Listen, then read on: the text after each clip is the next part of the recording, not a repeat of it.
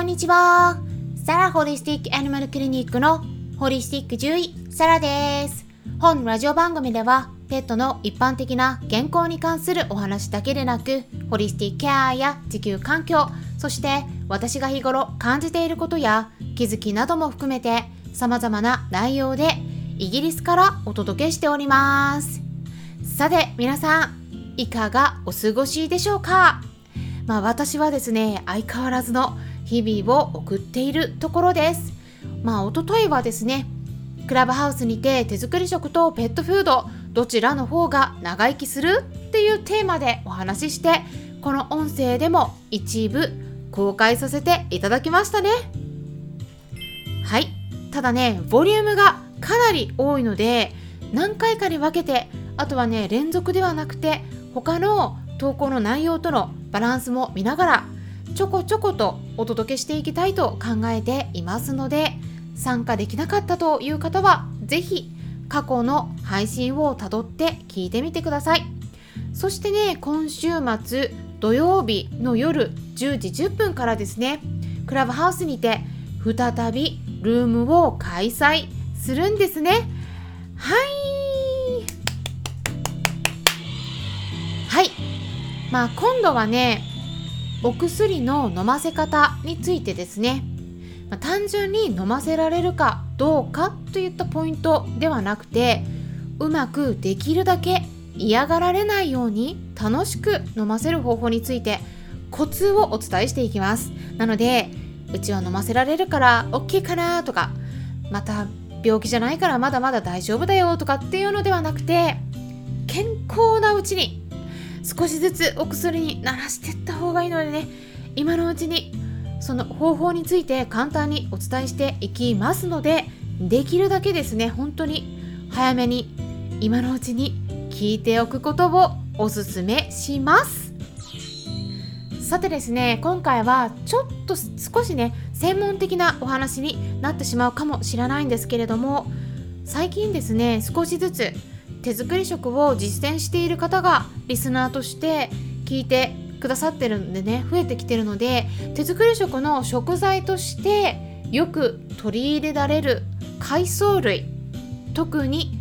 ひじきについてお話ししていきたいと思います。っていうのもね先日クラブハウスでお話しさせていただいた時にご質問いただいたんですね。質問としてはひじきには無機ヒ素が多く含まれるけれども与えて大丈夫なのかといった内容でした。私の方ではねその場では自分でもねちょっと調べてみますねとお答えしたんですね。でもね実際に調べてみたらいろいろと分かったことがありますのでこの場で皆さんにお伝えしたいなと思います。まあ皆さんの中でもねひじきを日頃から食べている方いらっしゃるのではないでしょうかね。私たち人間にとっても関係のあるお話になりますので興味のある方は是非最後まで聞いてみてください。まずですね抜きヒ素って何って思われた方もいらっしゃると思いますので簡単に説明しますとヒ素っていうのはまあいわゆる重金属ですね、うん、金属そして重いっていう漢字を書いて重金属って呼ばれます。金属の一種です。ヒ素の「ヒ」というのはよくカタカナで書きますね。でヒ素の「素」っていうのは素材の「素」っていう漢字を書きます。ヒ素はですね地球の環境の中にある元素の一種なんですね。で地殻の中に内蔵されているので火山とか森林火災そして鉱物の風化とかのそういった自然現象によって環境中に放出されるんですね。なので土壌とか川とか海などの中に天然由来のヒ素も含まれているんですね。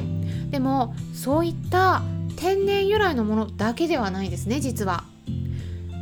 まあ例えば火力発電とかあとは金属を作ったりとか廃棄物の処理などといった人の産業活動によっても環境中に放出されたものがあるんですね。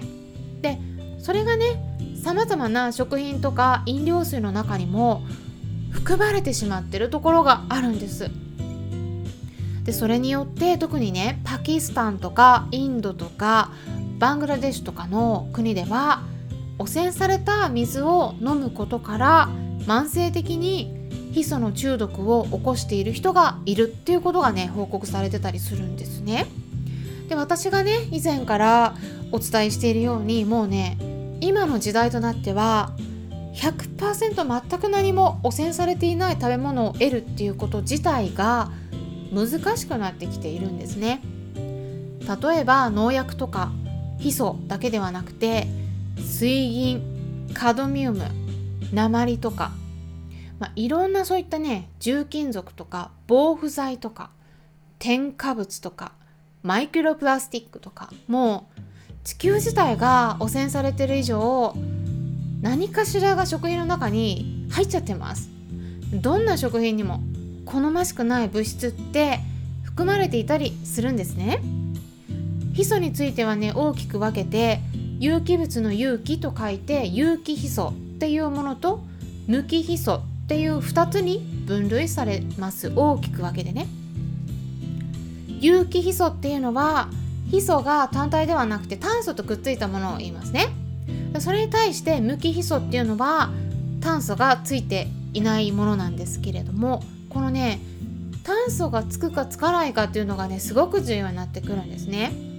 有機ヒ素の方でももちろんね毒性が全くないわけではないんですね、うん、だけど特にどちらかと言ったらこの無機ヒ素っていうタイプの方が毒性が強いと言われているんです。例えば有名なのは和歌山ヒ素カレー事件ですね。覚えてますかね？これ知ってるか知らないかで年代が分かってしまいますけれども1998年に起きた事件。和歌山で行われてた夏祭りで出されたカレーの中にヒ素が入れられたんですね。これ無機ヒ素だったということで。で急性ヒ素中毒を起こして67人の人が吐いたりまあ腹痛を起こすなどして病院に搬送されたんだけど4人の方が亡くなったという事件になりますね。あとはこの無機ヒ素に関しては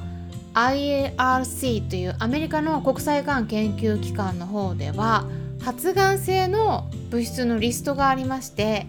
グループ1に所属されてます。グループ1っていうのは一番上のランクで発がん性がもう確実にあるよっていうことなんですね。特に膀胱がん肺がん皮膚がんを起こすリスクが高いということが研究でも発表されているんですね。じゃあねそのね無機ヒ素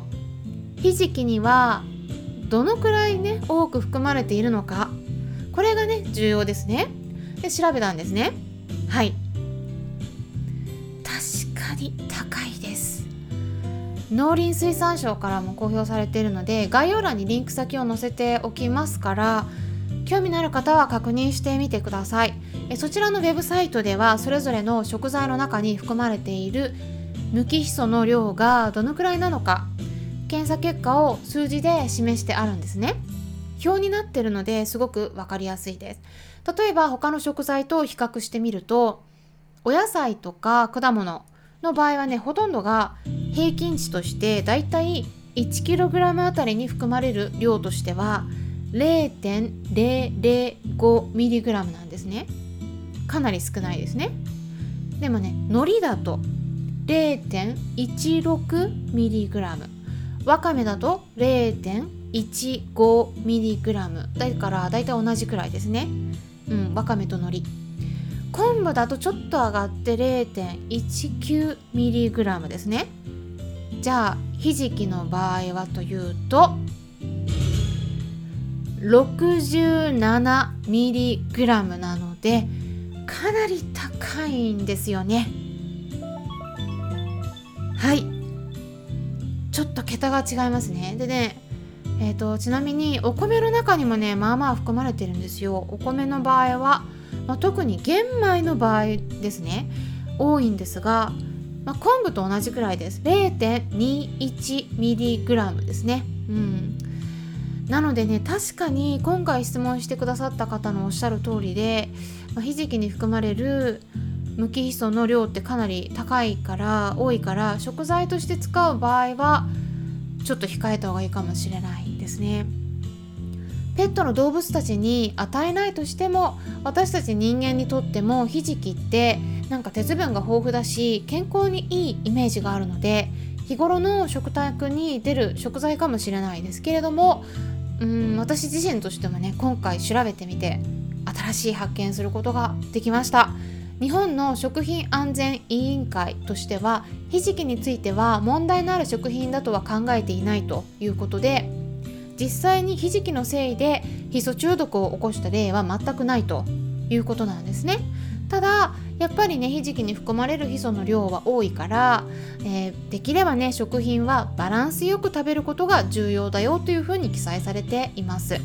農林水産省のウェブサイトの方でもひじきを水に戻した水を捨てたり茹でたお湯を捨てるとかの茹でこぼし調理っていうのをすることによって含まれるヒ素を90%も減らすことができるということでね。その具体的なやり方など資料も作成されています。これも概要欄見ていただければと思います。